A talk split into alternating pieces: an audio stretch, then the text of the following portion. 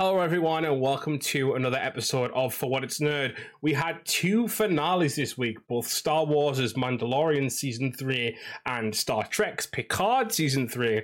The finales of those both being this week. Very, very interesting that they actually did fall in the same weeks because these two shows are similar in a lot of ways. They're both kind of the pioneering, the big um the, the shores of their of their um franchise so to speak the ones that everyone talks about the ones that everyone hypes up the ones that everyone is interested in. Obviously a little bit different with um Star Trek because Discovery was first but Picard is the kind of flagship or was the flagship um the, like franchise like show like the, the the project that was at the forefront uh, Mandalorian was slightly different again because Mandalorian was the first proper Star Wars show, and you know, in live action, and you know, that was quite big in and itself, and obviously, thus it became the flagship of Star Wars television.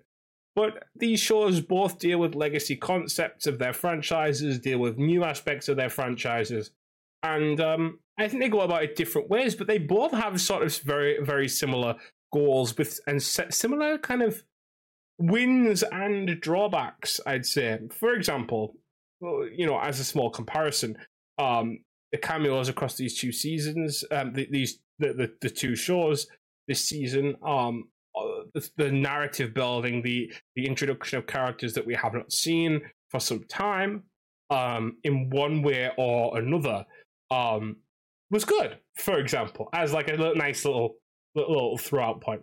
Oppositely, the way in which villains were used across these two um shows was bad. Let's say. Um, for example, Mandalorian, I feel, brings back Gideon too often and with too much of a one-dimensional aspect to his character. Uh, I won't go into too much detail as it is still these two shows are still relatively fresh, but generally speaking, Gideon as a character when he returns to the screen in each season, it is with little to no building of character. It is with to little little relevance to the plot there beforehand, and with little relevance to Mandalorian himself, because it seems like his goals are always far beyond that of Din Djarin. Oppositely, the same thing has kind of happened with the Borg in Picard. This one is slightly a bit of a spoiler, but I can't talk about it otherwise. Um, especially season three, I was very, I was very. Picard season three went through a lot of stages. Its first few episodes were quite, what's happening? Let's get on with it. Let's get somewhere here. Then we learned that the changelings are involved, and it gets very exciting. It's like, oh wow, we haven't seen the changelings since the Dominion War. This is a very interesting, nice way to revitalize these characters um, this faction, so to speak. Let's see where that goes. And then they get supplanted by the typical, the one that's used all the time, the one that's forever, um, you know, at the forefront of anything to do with Jean Luc Picard, the Borg. And don't get me wrong, the Borg are a cool villain. The Borg are one of the preeminent villains of Star Trek, especially after the Klingons become part of the Federation slash alongside the Federation. I get it. I get that that is the easier route as it goes for um for a big villain. The Borg are the ones that will never be never be part of the Federation, so to speak. Will never be um they're, they're the ones that will always come back in some sort of way. I get it. it it's like the Cybermen or the Daleks in Doctor Who. That's that's the level that they are on. They will always come back in some sort of iteration. And that's fine. I don't think there's anything wrong with having a villain that always recurs, so to speak. I think, like for example, the Daleks are a good example of that. Uh, the Cybermen too. Um, you know, the, the, these kind of infinite swathes of enemies that just are bad guys. They're just bad. They have no redeeming qualities. I think sometimes it's good to have villains like that. The Sith are essentially that too in Star Wars. And so the Borg have a place. I'm not saying that, but I think what really rubbed me wrong about the Borg becoming the end piece of Picard season three was that A, they had been the past two seasons in some role or another, and B, that um, it supplanted the changelings. And I thought the changelings were really interesting. It was really interesting to see the return of another of these bigger species that were against the Federation. I think it would have been more interesting to see that carry through to the finale. Maybe deal with some different things going on there as regards, um, you know, bringing in some Deep Space Nine uh, aspects or something like that. But uh, yeah, I just think I think these seasons missed some potential in some regards. Um, sadly, um, oppositely though, I will say that Mandalorian did this worse. If that makes sense, uh, I feel like Mandalorian really just didn't know where it was going. Uh, I feel like Picard, for all its, you know, everyone survives, everyone gets out kind of thing. Again, sorry, spoilers, slight spoilers. Um, but I think that was kind of uh, always expected. Most of these things end up with everyone surviving. Um, I think how how do I put it? I think despite Picard having an ending that was expected, at least it had that ending that was expected to charge towards. It feels like Star Wars had an ending that maybe necessarily Mandalorian, should I say, had an ending that wasn't necessarily um, expected, so to speak. It wasn't, you know, no one might have went, that is exactly how this episode is going to go. But I think, I think the issue is, is that Mandalorian is dealing with higher concepts than what Mandalorian himself is, Din Djarin is. Um, and that causes a lot of friction between wanting to do this higher storytelling, which Star Wars is known for. Star Wars is a saga. Star Wars is space opera. Usually means big swat like sw- um big adventures, big you know swa- I I keep saying swathing at the moment. Big swathing, swathing, however you want to say it. Adventures, you know, big spanning. That's probably the better word. Spanning adventures, and and you know that doesn't fit wholly with Mando at points. And I think that does that is part of it, but I also think it's because they didn't want to they didn't want to commit to a story with any bigger stakes than what was already on the table, if that makes sense. I feel like they wanted to they could have made Mando feel like a fish out of water in a bigger in a bigger pond, so to speak. But they kept the pond the same size, but then tried to imply it was bigger. Does that make sense? I know that sounds that that maybe sounds crazy to say, but they kind of made it made a galactic threat out of Gideon, but it, that he what he has never been that kind of threat. He isn't that sort of threat. He like the Republic part, especially of this season, with them implying that something is back, and then kind of him intimating that it's Gideon um, throughout the, the show. When when we know that the First Order is really what's coming eventually, it, it, it plays Gideon as this bigger character than he actually is in the Star Wars universe. Even what they've played him as previously, he is a despot, a warlord. He is not. He's not anything huge. Um, yeah, so I, I think in that way, Mandalorian is kind of a fish out of water. At least Picard. Picard knows what it's doing goes for it. And yes, it's trite, and yes, it's kind of been done before. And yes, it's like, oh, you know, the final fate of humanity against the Borg. It, it, it's done. It's been done. It's been con- it, it's contrived, but it plays up to the stakes that it is that these characters have been on missions like this before against characters like the Borg Queen, against you know the entire the annihilation of Earth. You know, Mando is let's reclaim this planet, and oh, suddenly there's a base there that this guy is creating clones of himself to make into Force. Eh, it's too much. Like I, I'm trying to get the spoilers, but it's like it's so it's so it's so benign I just think Mando has Mando has outgrown itself. It needs to either grow with itself, so to speak, or finish. And I know a lot of people are saying that kind of season three seems like a good point for Mandalorian to, to end. We all know that season four will happen. We all know that he will at least, Din Djarin will at least show up in a Mandalorian movie that Dave Filoni is helming. That isn't just Mandalorian, is Mandoverse, but he will show up in that likely. I, I feel like I feel like the issue that happened was, and I think this is where both of these shows had issues in a way. Each wanted to for Picard, it was we want Jean Luc back.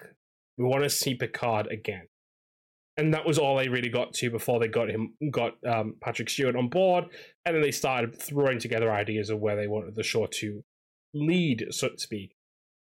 Oppositely, Mandalorian was we want to get into the sphere of TV. Let's do a show about a Mandalorian. That'll be fun. People like Mandalorians.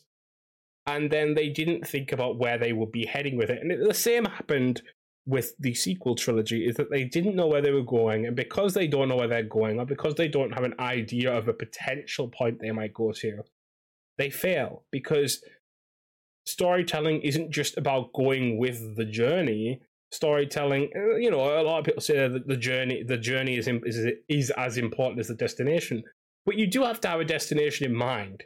And I think a lot of franchises these days, and this is more of a broad sweeping analysis of franchises in general, don't have that. I think a lot of franchises now um just go with it and just think, yeah, this will fit, and it, you know, it doesn't. It doesn't end up working, and you either you come across the issues in the second or third movie where things don't fit, things aren't rectified. For example, one thing with Picard that I did find interesting, and this is this is you know one of the things I find that Picard didn't wrap up. Picard didn't wrap up either um, Jean-Luc's relationship with Laris, not even a scene at the end, which is weird to me because that was like his the big plot point of season two.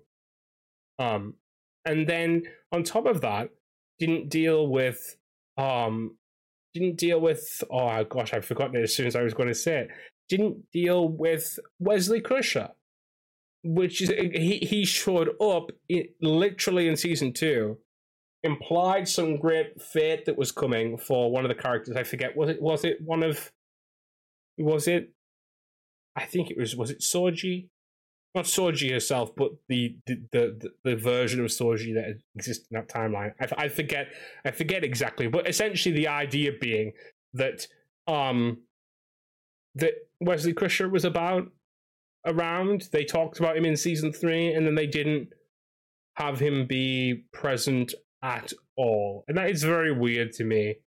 Um, considering the reunion of almost everyone else in this episode slash season. Um, I get it, I suppose, but it is a weird one. Um, I don't know. I, I just think these shows have ideas, grand designs, and then don't think them through fully and don't round it out properly. I know you can't do everything. I get that. It's impossible to do everything. That's what these shows are about. But it's very weird when a show references characters such as Wesley Crusher or, for example, Admiral Janeway, who they talked about numerous times in the season, and then didn't have Kate Mulgrew show up, which, frankly, I think she probably would have very, very willingly. She's she's very Star Trek friendly, so to speak. But I think the same is true of Mandalorian. There's these moments where you think this would happen, or this should happen, or maybe this would be better. And yeah, we're fans, and yeah, we, we don't we don't sit in a writer's room, and yeah, it's then our job to decide how Star Wars is going to go, or Star Trek is going to go, or any of these franchises is going to go. But it often feels like these franchises go for the path of least resistance rather than building something interesting or different or new. They like to go for familiar. I, I think I don't get wrong. I think I think fandom causes a bit of this issue because I think fandom on some level expects the familiar. But I think uh, any enterprising, interested storyteller wants something new, wants to go where no one has gone before, to boldly go where no one has gone to before, to put it in Star Trek terms. And I think I think you have to. I, I, I understand there's, there's there's corporate pressure, and I understand there's you know executive pressure, and I understand there's just general concern about making a product that product that is viable. But I think the the way that some franchises are becoming means that you will never see characters die. You will see characters continuously, repeatedly used in every single piece of media. Ahsoka is a big, um, a, a big part of this in Star Wars the Borg seem to be a big part of this in, you know, in Picard. Like, let's build new aliens. Let's build new threats. Let's build new ideas. Like, the Borg were new at some point. So was Q. So was, you know, so was Palpatine. Palpatine wasn't always a part of Star Wars. The Emperor was always there. The Empire was always there. But Palpatine wasn't properly introduced, really speaking, until, you know, Return of the Jedi. Before that, he was a hologram, a fleeting moment in in um Empire Strikes Back. And you know, so I think I think these franchises need to get out of their stupor of of rehashing everything and, and look to new stuff. For example, Star Wars at the moment, High Republic. I think the High Republic is one of the most successful things they've done in a while because what it does is, and yes, it doesn't always hit the note, it doesn't hit exactly, and some of the characters are a bit trite, and you know, that's everything. That's everything. You're always going to have characters you don't like. You're always going to have characters you do like. You know, you're going to have concepts that hit. You're going to have concepts that miss.